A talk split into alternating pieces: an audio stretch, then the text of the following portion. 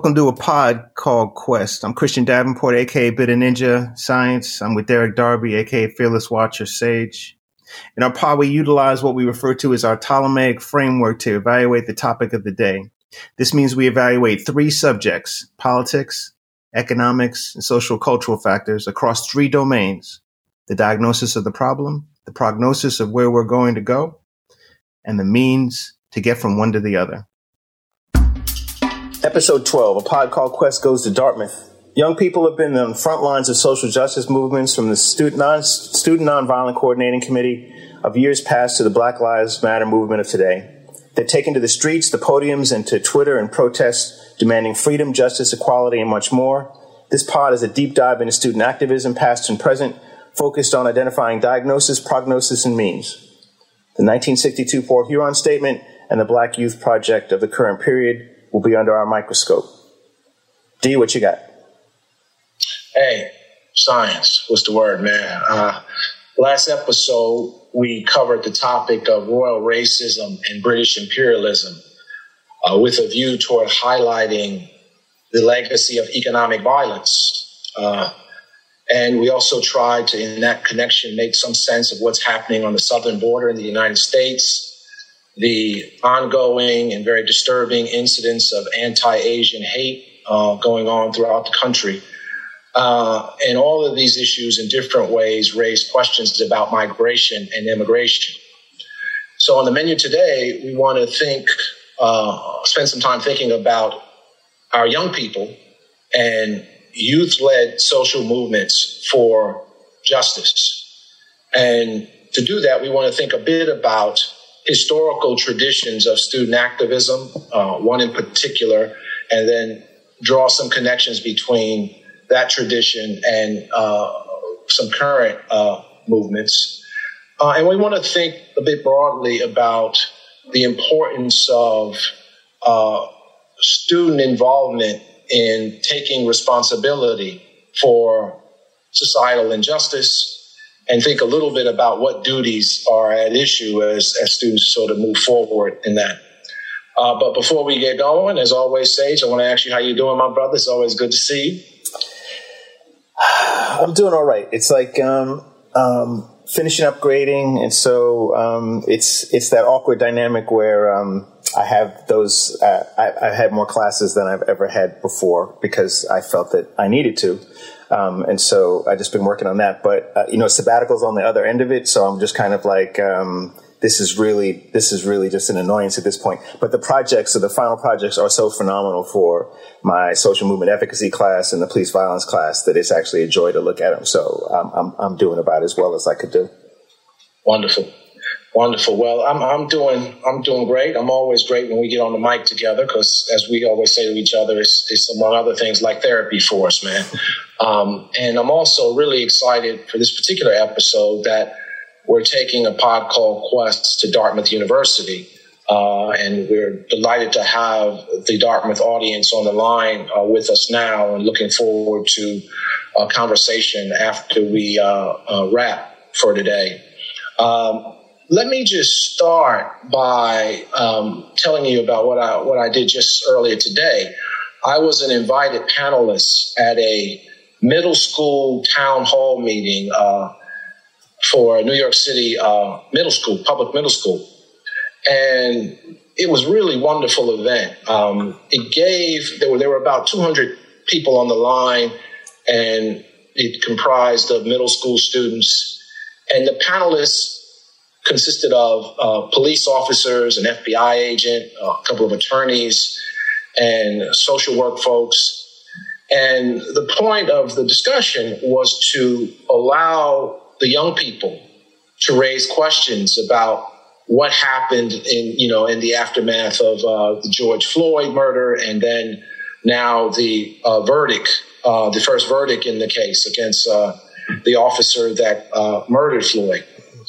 And I got to tell you, brother, man, I was just so inspired, man, by these young people. The questions that they had, they were tough questions, man. I, I just, they were tough. They were to the point, And uh, it really did my heart good to know that our very, very young people are uh, engaged uh, in a thoughtful way and thinking about some of our pressing problems of today, one of which is obviously the problem of police violence against people of color.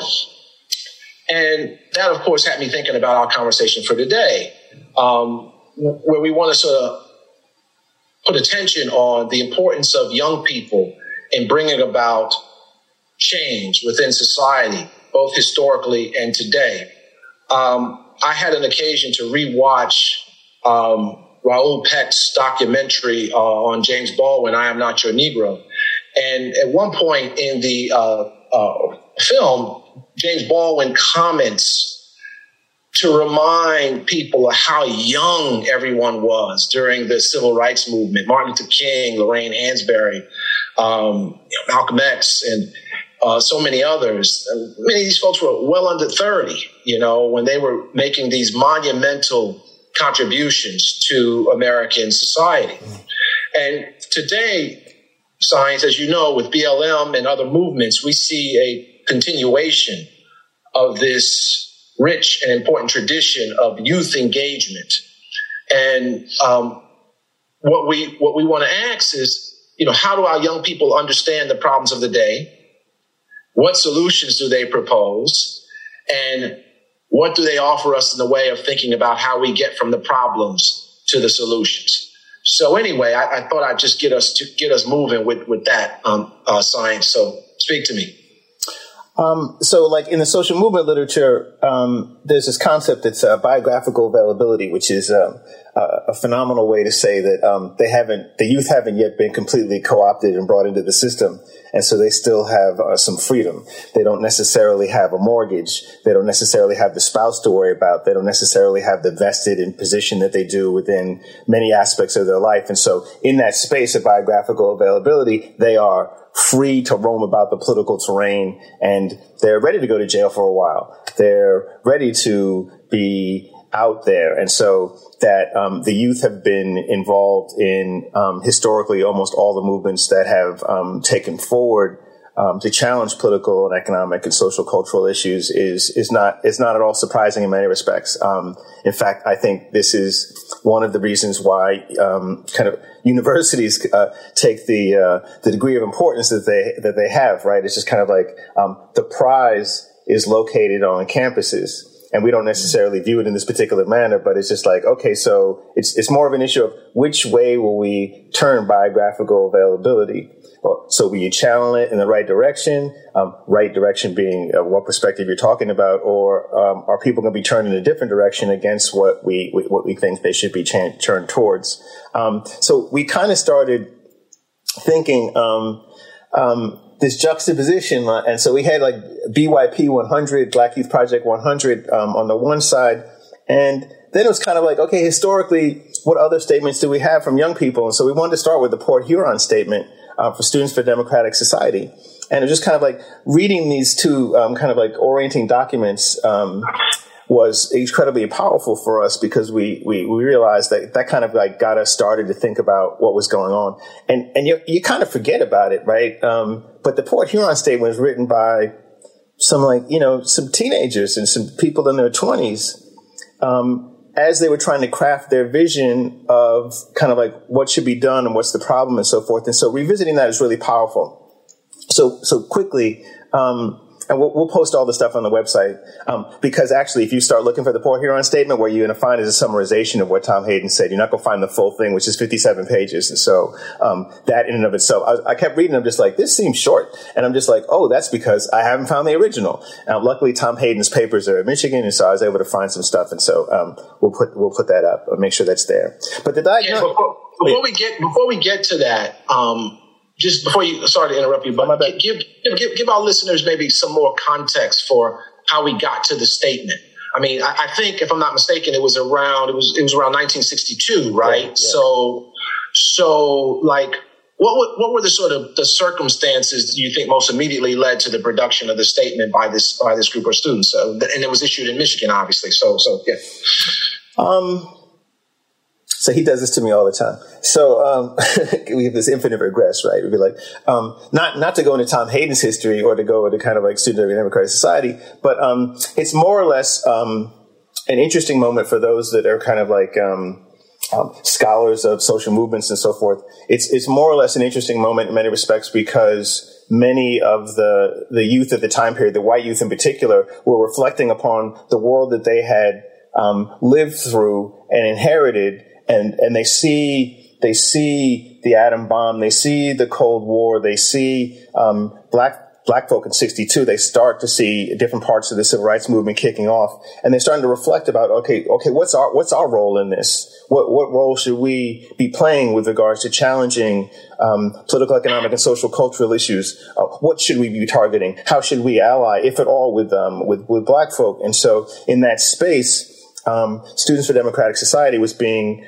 brought forward by a bunch of youth. Um, just so happens that they that they Port Huron is near University of Michigan. Tom Hayden was a Michigan student, um, and so um, it seemed it was a, it was an odd thing. So when Tom was alive, um, he and he had donated his papers here, and, and, we were we were Facebook friends for something else, and I was just like, oh, I, you coming to Ann Arbor tomorrow? He's like, yes. He's like, oh, let's let's catch up, and so um, it, it's, it's a personal thing at the same time, which I think was like really phenomenal. So um, enough context for you. Oh, that's beautiful. That's beautiful. Thank you. Yeah. You know how you get sometimes. Okay. Yeah. So you you were making that you were going to wrap the point up about biographical availability. No, no, no I was going to go to diagnosis.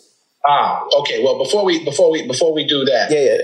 Um, I think what we want to do then is so we we've got this historical example um, of the Port Huron statement, um, uh, which was issued by Students for a Democratic Society. They were very young, and um, one of the things that sort of struck me, um, um, and, it's, and, it's, important to, to, emphasize, as you work through the statement, there's like a formula here, right?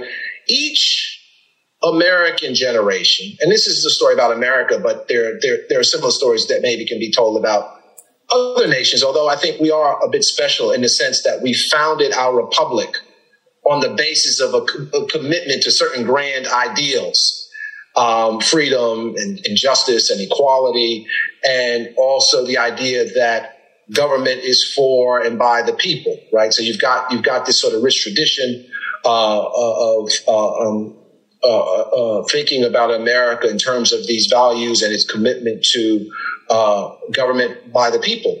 So each generation, right, confronts uh, the great paradoxes and so that generation confronted the great paradoxes between America's professed commitment to freedom, right? But then you had war, equality. Then you had what was going on in the American South, democracy, um, peace, right? And they and, and students have a chance because you know we we immerse them in this in in, in school, uh, particularly in college, to get a sense of America's constitutional constitutional and its broader ethical values right? So each generation has its paradoxes. The generation for today has its own share of paradoxes, some of which are similar to, to, to what we saw in the past. So, for example, just a couple of examples. Think about our commitment or our professed commitment to democracy. As we continue to watch each day states like Georgia, Texas, and now Florida, as the New York Times reported, making it harder for people to exercise their democratic right to vote, right? We have a professed commitment to be, you know, lovers of peace, but we have this huge military budget, something I know you spend a lot of time thinking about science. We have a professed commitment to equality, but then we have all of these glaring disparities along different measures of well being. So the students for democratic society saw these sort of ideals as, so to speak, more like ruling myths rather than descriptive principles that were actually being instantiated in American society. And part of the thing that they wanted to know is where are we going to turn for morally enlightened leadership and dealing with these paradoxes? And they were somewhat skeptical that we were getting the leadership from, you know, the adults in the room, so to speak. and so they decided to take up the task. And in taking up that task, they offered us diagnosis, prognosis, and means, right? I was a little long, long-winded on that science, but go ahead and, and, and, drop it on us. Not at all, not at all. And so um, we normally, sometimes we agree with regards to what the diagnosis, prognosis, and means might be. Sometimes we disagree. So that, that in and of itself is an interesting one. So this is this is my, my take on what the diagnosis and prognosis means were.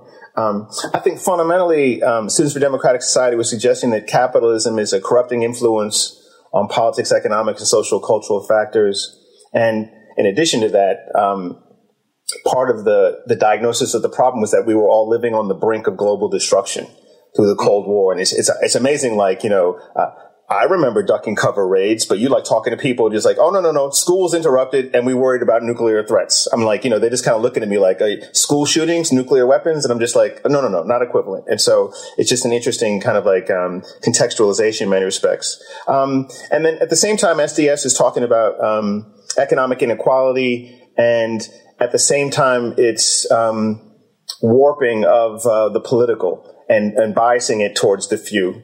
And they're also talking about the kind of culture of capitalism, how individuals are led in particular directions and they're created in a sense to basically be purchasing and consuming and basically um, kind of dehumanized in many respects. The prognosis is interesting, right? Um, because they're, uh, they're envisioning a full political and economic democracy. And this is, this is important to identify. They, they want um, the economic democracy part. So um, they want individuals to be vested, to be sharing, to be co-producing, to be co-governing of the economic domain as well as the political. Because normally when we speak about democracy, we're looking at it in the political context, but they also are talking about economics as well. And and and life is for creativity, right? It's, it's for expression. It's for love. It's for fellowship. Um, work for joy and and the concept of like self mastery, not survival. I mean, like I mean, look at these look at these things that they're talking about that we should be directed towards, which is fascinating in of itself. So how, so how do you get there? Um, the means they articulate, it's just like run with run, run with us for a second, right? Um, and capitalism and war and the war machine. And effectively, universities are the saving grace or could be for changing it all they have the numbers, they have the resources, and they have the purpose in, in regards to kind of knowledge generation.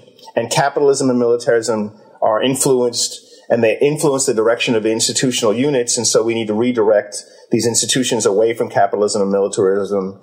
And students must be turned into change makers as opposed mm. to cogs within a wheel. Mm. So no small feat, right?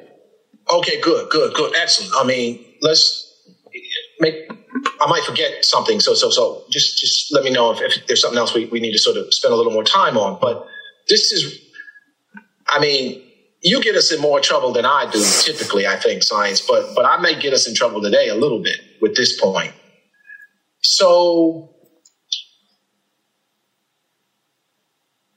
at universities, course, across the country, there has been, for good reason, heightened attention to concerns about diversity, equity, and inclusion. Right? That's that's like the buzzword everywhere. And universities have mobilized significant resources and attention to promote these things on their campuses. And there's been a lot of student uh, organizing and activism in pushing universities in this direction, right? Now, one question I have for you is to help us make sense of the kind of student activism we see today around DEI issues and the kind of student activism we saw in the early 60s that put concerns about war, capitalism, imperialism, poverty at the center of student activist platforms. Now, here's, here's an exceptional case. I was just reading in the New York Times today. The graduate students at NYU University are on strike. Okay? Um, they, they are trying to bargain for a new contract.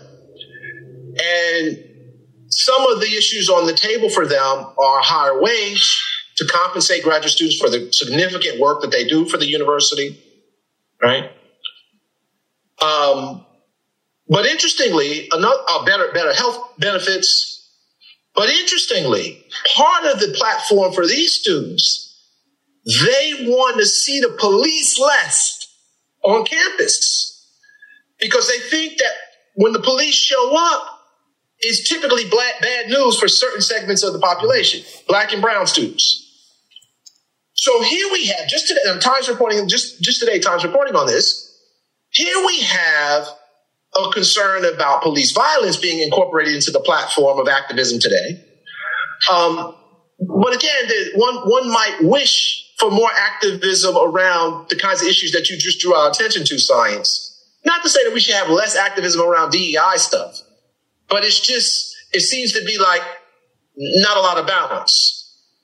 Okay, you see where I'm going with this, right? So I, go ahead. Um, I mean, I, I, give you permission to just let loose on it, man. Because I'm at, this is a direct question for you. I believe you get us in more trouble. But so I, I, think I think part part part of my response is so it, it's very BLM of them, right? It's very it's very it's very small. It's very disconnected to the world. I mean, what you get from the Port Huron statement is an embedding of American students and institutions into a global economic and political and social cultural process.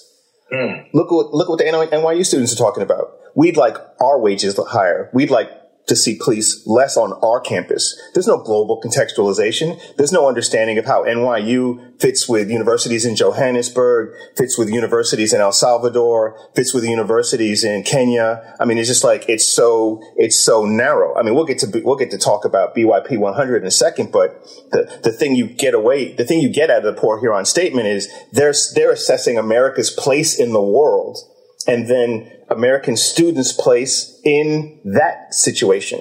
And so uh, the NYU students, it, their conception of the problem, I mean, addressing wages, but not necessarily talking about where the money is coming from, how the money is generated, what, what wages mean, what wages are turned towards. I mean, the Port Huron statement is taken to what should money be for? What should work be for? I mean, it's just so, it's so much, it's so much larger than that the DEI kind of orientation is very kind of like specific and piecemeal and not fundamentally challenging to entrenched political, economic, and social cultural power.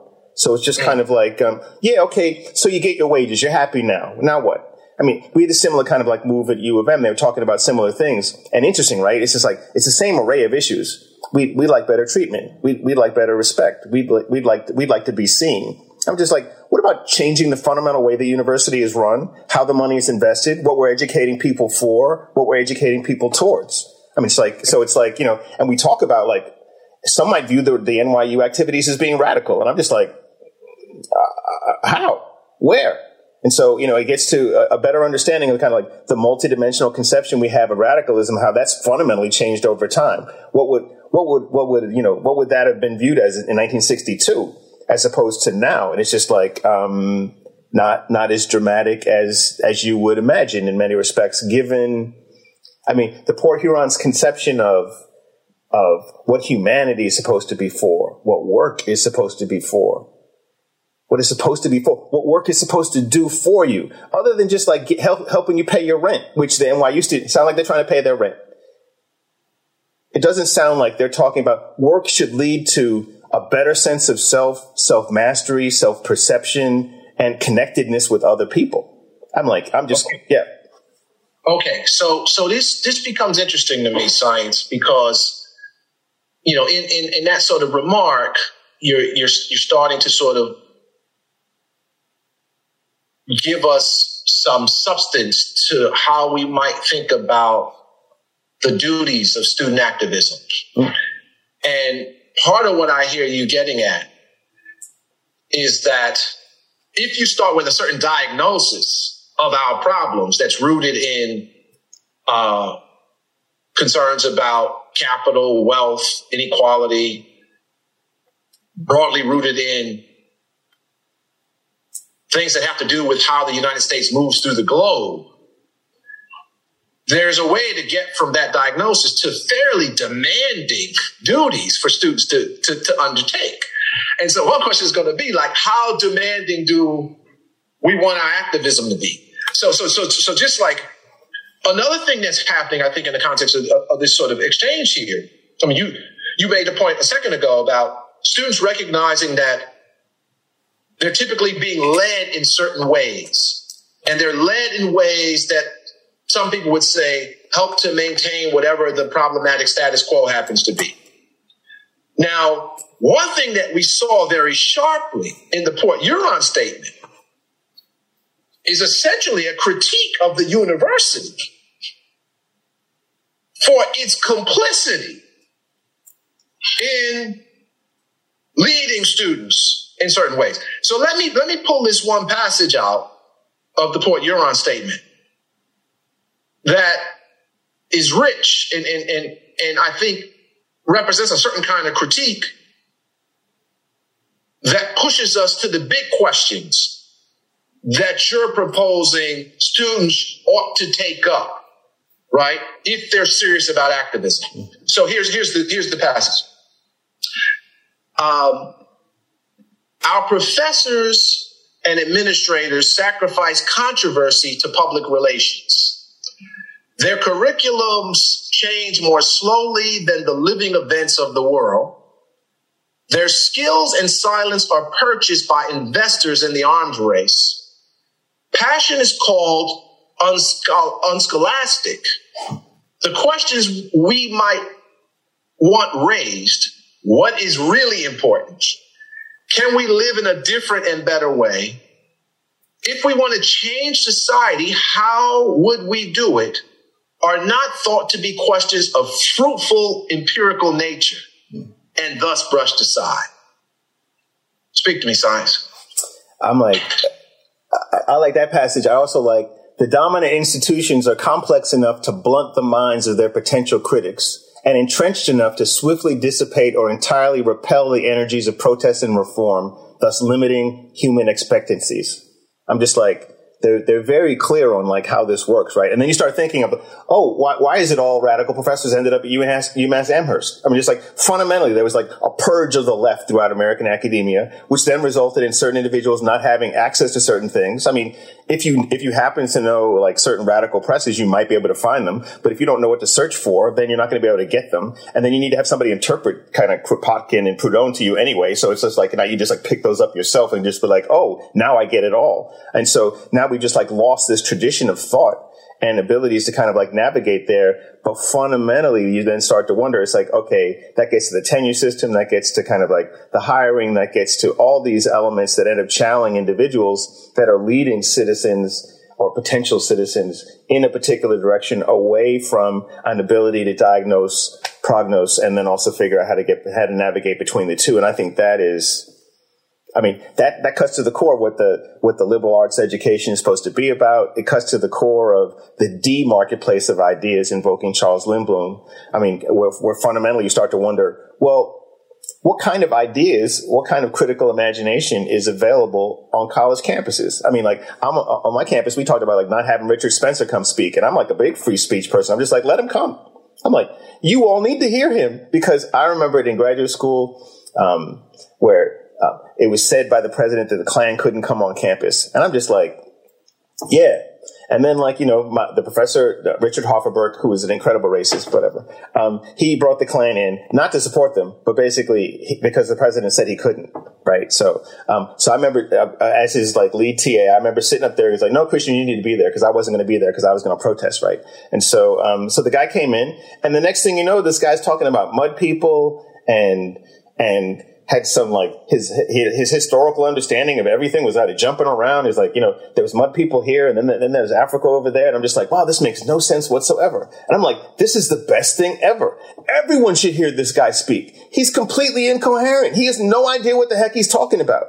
And so, from my perspective, I'm just like, okay, we need to have the marketplace of ideas as as richly represented on campus as possible, so you can learn how to basically systematically deconstruct arguments, understand what's there, destroy what is ridiculous, and then just kind of like move from there. But then you have this whole issue of, well, some of us, some people didn't get tenure, some people are not channeled in, some people are not hired, some topics are not, you know, are not favored, and then we end up this narrowing that takes place on the campuses. And then, okay, then you want someone who's kind of doing what Bill did before, or no, no, we need to follow up on Susan's trajectory of scholarship, despite the fact that she came out 30 years ago. Um, you know, so it's like this interesting dynamic where we end up replicating what has already kind of been there. And then no one really wants to be that critical of exactly what's going on. So then we end up in some like Kuhnian sense of like, you know, networked, limited understandings of what's going on. And that is not good for creating complex thinkers who could then step into the world and then take action.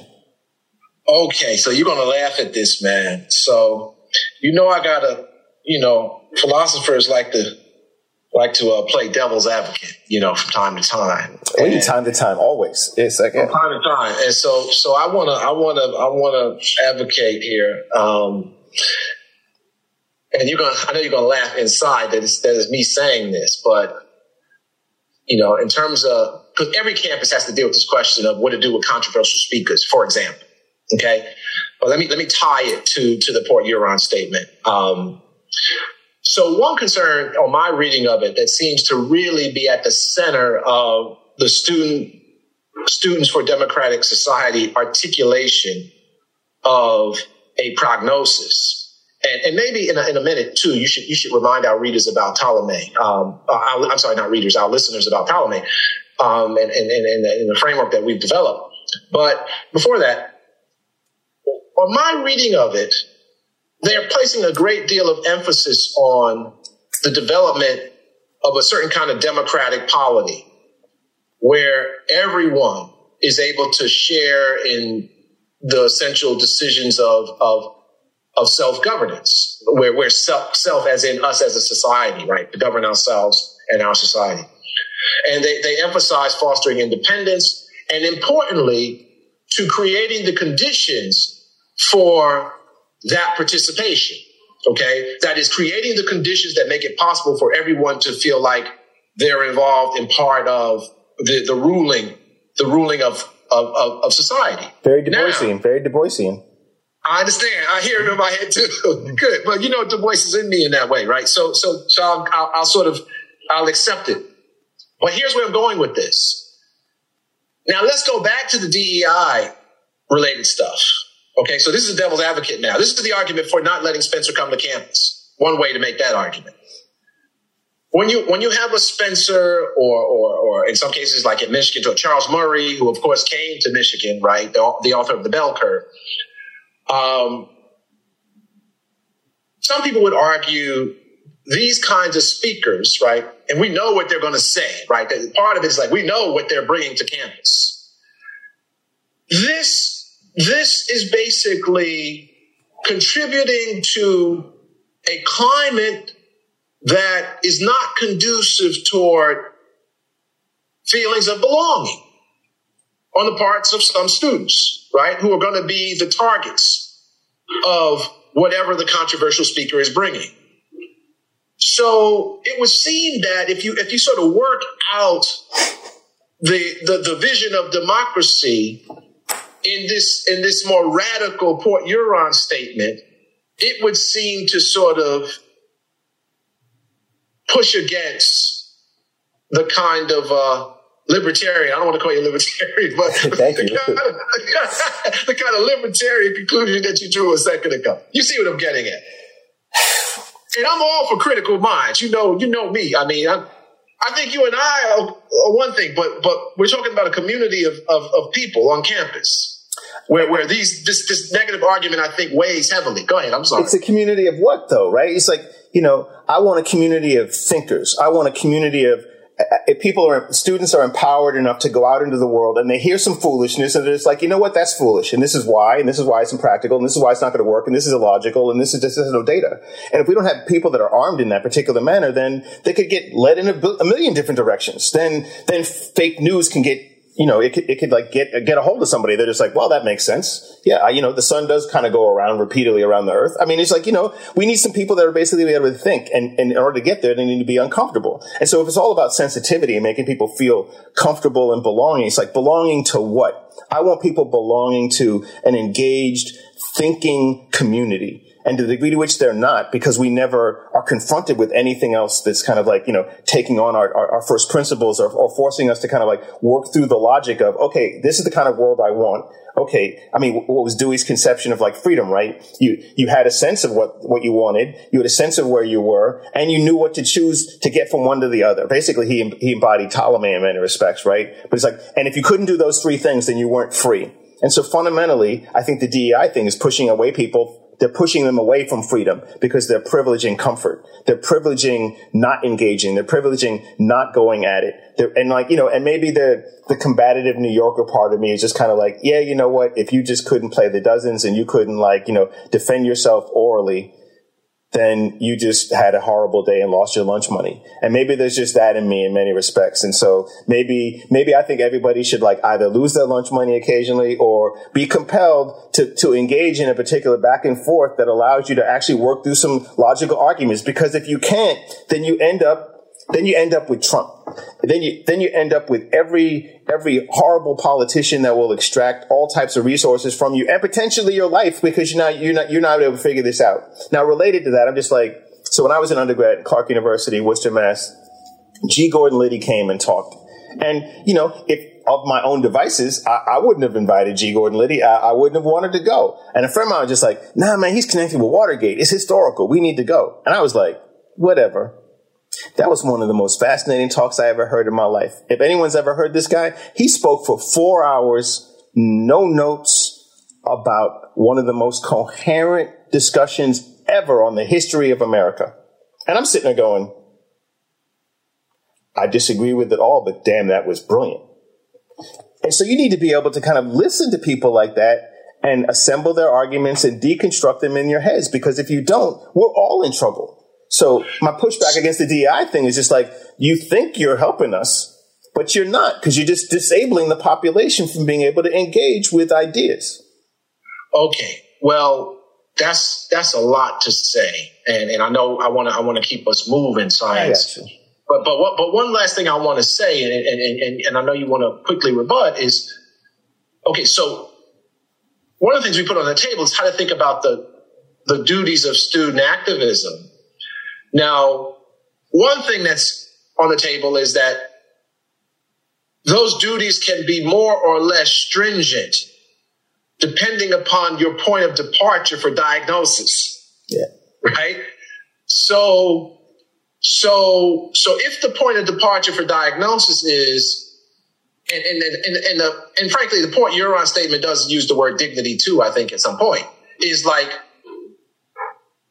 feeling like our dignity, our, our, our sense of worth has been put upon, then we want to engage in forms of activism that counter that, where they manifest themselves in, in let's say, our institutions, including our universities. Now, but another critique I think that you just set up with your response to, to, to, to the devil's advocate is possibly a critique of student activism on campus that's investing maybe what you might think too much time into preventing speakers from coming to campus that might allow us to exercise our critical chops. Am I hearing that correctly? You know exactly that's where I was going. Precisely. I'm just like, um, I just want to make sure. I was on, you know, we, I think we, I think we were here at the same time when the Spencer thing was going down, and I'm in my classes, and they're just like, they're just like, oh, this, this, this racist. I'm just like, I'm like, let them come. I'm like, the university should invite all these folks so that we can systematically take in what they're take what they're putting forward, and then after they've gone, we then break it down and understand exactly where it where where it falters, and then that's okay, part of your education. Okay, I just wanted to make sure I heard you yep, correctly, yep. and I know I know I did, and so we just we just that's that's on record, and and and and, and we'll, we'll we'll move on. So here's now here, here's the thing just just to sort of you know make make a shift. Um, I mean, if, if you think there's time, you could you could say quickly something about our Ptolemaic approach, just just to sort of make sure that people are clear about that, and then maybe now think about the transition to BLM 100. Mm. Now, on a, on an initial reading of the Port Huron statement and the and the BYP 100 document, you might think back in the early 60s, the Students for Democratic Society were thinking about so called racial paradoxes, racial plus other paradoxes. So when they were critiquing the war or imperialism or poverty, there were these other paradoxes in play. Now, this is not entirely charitable, but, but just as a start. On a first pass, uh, looking at the BYP 100 document, what you notice is the stress is on racial remedies, racial paradoxes. And we see that in the kinds of remedies that, that show up in that document. Black reparations, a national scholarship for black students to go to college, right? So we see we see what we've called in earlier podcasts sort of a race first approach to thinking about some of the remedies and some of the means. So perhaps you could sort of use that to, to, science, give us your perspective on some of the similarities and some of the differences, or maybe some of the differences really between the the the the remedies and the means that we get from SDS versus B, uh, you know B, BYP 100 on, on, on this score. Um, before I get to similarities and differences, let me um, kind of give you my take on BYP 100. Yeah. Um, they seem to view that the economic system has failed black people. Um, and economic violence, a, concept that we um, that we've adopted as well, has devastated the bodies, minds, and souls of black folk. Um, it's not just it, we don't just blame slavery though. It's just like there's sla- there's slavery and and new Jim Crowish. They kind of like added up. Um, racism, capitalism are problems. The carceral state is a particular manifestation of problems in the sense that it is taking up a lot of resources and attention. Um, so the prognosis, the liberation of black people, um, healthy lives, strong families and communities, black, um, no racism, no prisons. The means, direct quote, bold, expansive, and wide reaching public policy change that moves our economy toward equality and equity, that center the experiences of black folk, establishes decent wages for black labor, um, and the priority of reparations recipients should also include individuals and families affected by the war on drugs, redlining policies, and divestment of blighted communities, disinvestment, um, and value black women and trans people, and divest from the carceral state. So, um, first problems before we get to similarities and differences. Um, it's not clear why politicians would be able to function in the system, right? It's like, okay, yeah, so, so you have some black people that get some people in office, but okay, they're still in office with several thousand other people and a million other individuals that are part of the United States government. So how is change actually going to be brought forward by that? Um, what about the impact of the economy on politics, taking us back to the Port Huron statement? What about the globe? What about the rest of the world? What about other people in the United States? Um, is not inequality um, in the United States related to global inequality. I, I, think none of these issues are addressed by BYP 100 in part because of the orientation that they take. Um, so just want to get that on the table first. But the similarities and differences, I think the similarities, they, I think both highlight inequality as being a problem. Um, I think they're kind of similar. The two kind of similar in that the carceral state pitch is is more or less identified as a problem. Except the Port Huron statement connects connects the carceral state um, and the and the prison industrial complex with the military industrial complex writ large. Whereas um, um, I think um, BLM is more U.S. focused and more related to Black folk. Um, fundamental differences. I think Port, Port Huron is more holistic. Um, it's more global. It's deeper and longer term and broader in scope. Whereas BLM solutions are, are more practical and I think more immediate. That's a mm-hmm. lot, but that's a lot. Yeah, that's a lot. That's a lot, science. Um,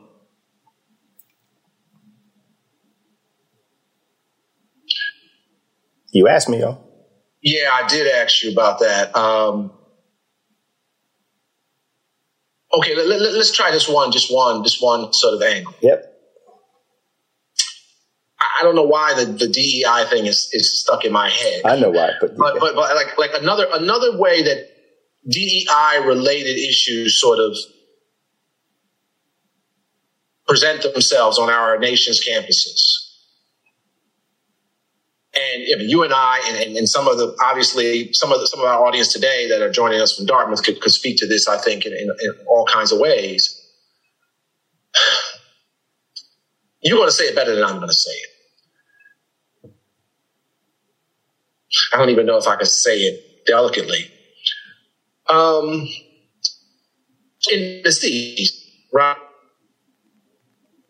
There was really not a problem with saying, look, black people are under siege in the United States, right? I mean, it was, it was, that was the thing to really say, right? It was, it was black people are under siege.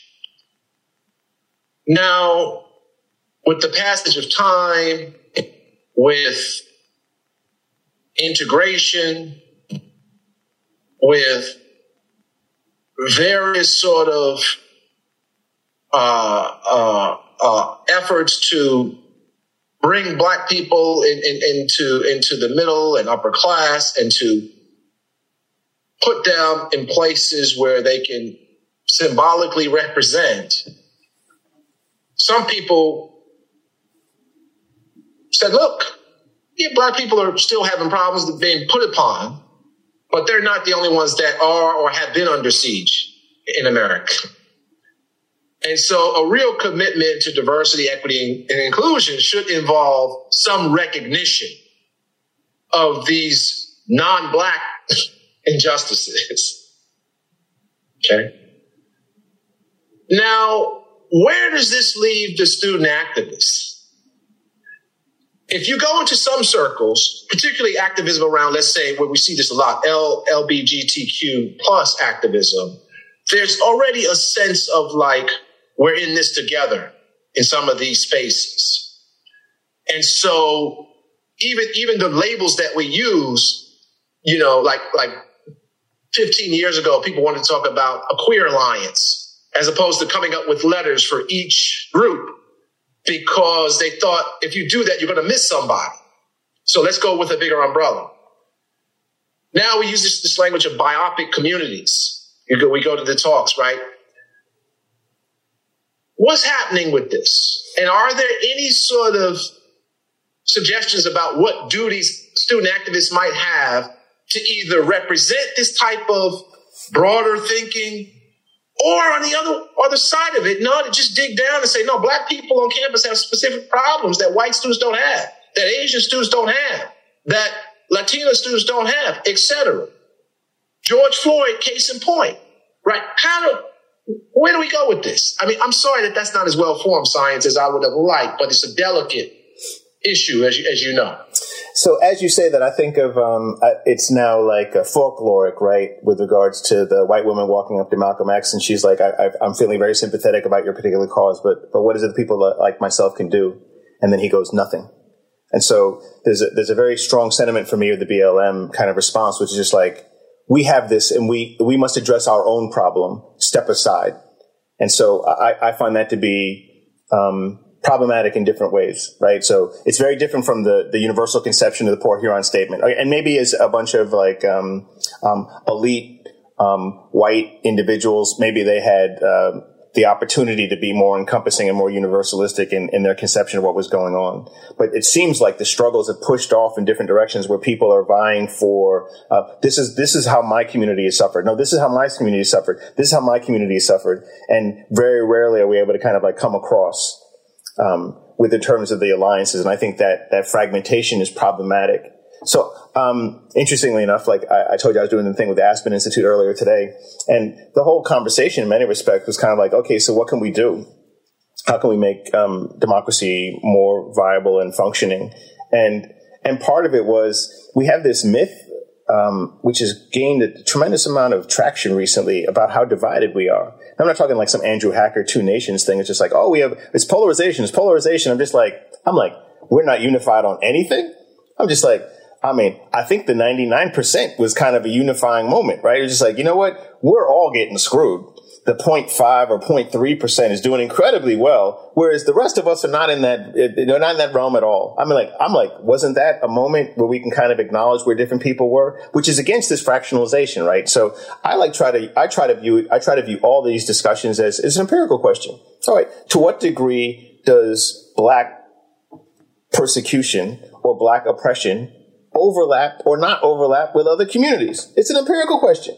It's like, are they, are different communities able to get access to loans at a better rate?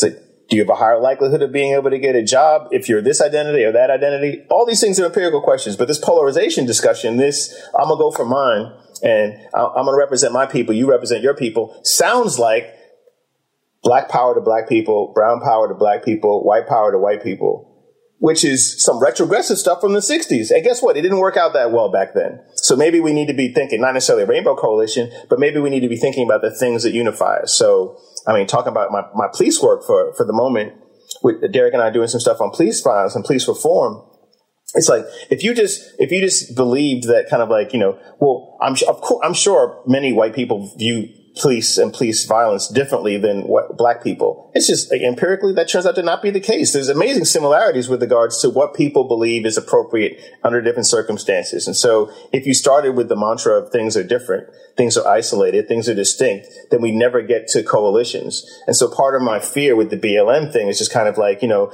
we need to care about fundamentally the dignity of black folk. And then that excludes everybody else and lets everybody else work, work out their own problems. And I'm just kind of like, okay, is it possible that black folk can resolve their problem by themselves? I'm like, okay, that sounds like Elijah Muhammad and like the Nation of Islam, right? It's just like oh, Marcus Garvey. It's like, okay, we don't need anybody else. I don't know that that works out that well either. So it might be that we need to have more encompassing and more abstract and higher level kind of conceptions of what our problems are and the resolutions in order to get to coalitions and fix stuff. But there's a reason why I think this race first stuff and this identity first stuff is pushed. And part of that is it's not at all going to be effective about removing the fundamental problems that people are going to deal with. And so it, so it seems like a position of strength, but I think it's actually a position of weakness. Well, I think science, our audience, after that, uh, after that uh, analysis, will agree with me that you get us in more trouble. but, but, but, but, but, but I'll leave that aside. And, and this, because this is, as a segue, I think, into a, a, related question that's important here. And this is a topic that has uh, been getting uh, increased attention in in my field of philosophy for different reasons. Um, so, how, how should we think about leadership and representation in these in these new movements? Um, couple questions. Should we even have leaders? Right. And, and, and, you know, you could maybe give us some context for what you know about the BLM movement and what people have said about that. Should we, should there even be leaders, so to speak, in the, in the traditional sense of leaders? Um, if, if so, how should they be selected? Uh, when, when students are thinking about their participation in movements, should they be seeking leaders with whom they share certain descriptive characteristics, race, sexual orientation, gender, um, you know, coming from, from, from poverty? Or should they be chosen based on a shared ideology, a shared worldview, or in our terms, some shared sense of diagnosis, means, and prognosis, or some combination of the three, right? What do you have to say about that question? I, I mean, I think I, I, can make some inferences from what you what you just said, but but but you know, I, I dare not speak for you, man. you know, you dare you're not. A, you're a member of the American Academy of Arts and Sciences. You know, I can't speak for you, man. They, yeah. they didn't let me into that that outfit. Don't even, don't even. So, so I, I think I think BLM is leaderless, not necessarily by choice, but by kind of like historical evolution. The the earlier organizations were devastated, and thus the organizations that survived later on had already figured out some ways to kind of like we need to create these types of institutions and not these types of institutions. And then isomorphically, you end up with leaderless organizations as the thing that you should kind of like emulate. Now, I think any we, we know enough from org studies, we know enough from social, we know enough from psychology. Any group of individuals that are coming together, some leaders are going to emerge in some level. The key is um, for the social movement perspective, you need to make leadership decapitation not be deadly to the movement.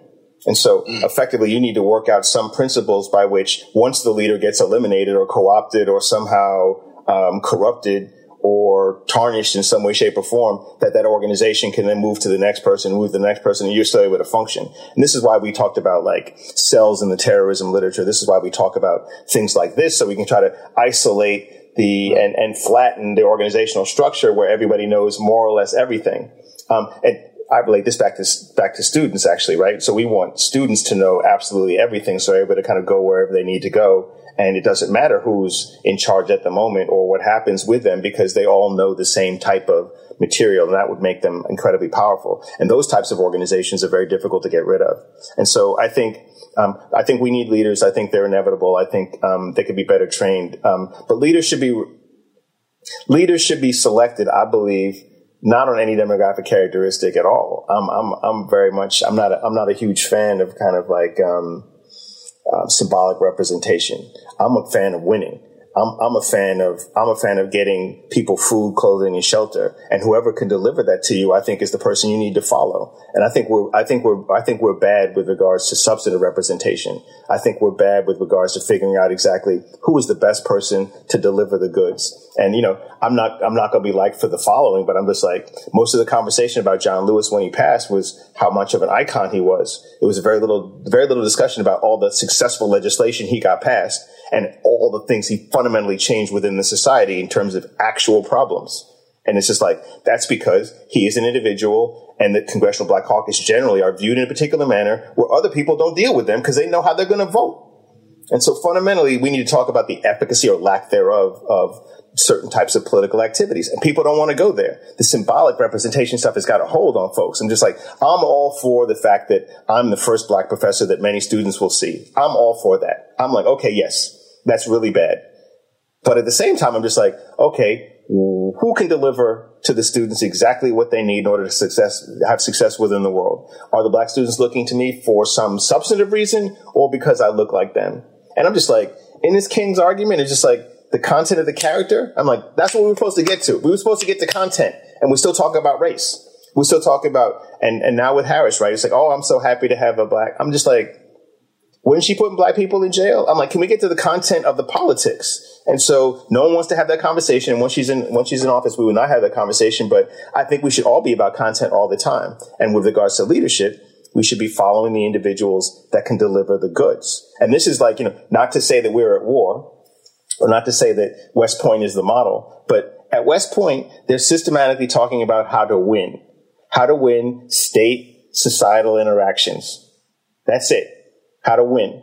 What's, who's the best leader? What are the best tactics? How do you evaluate success?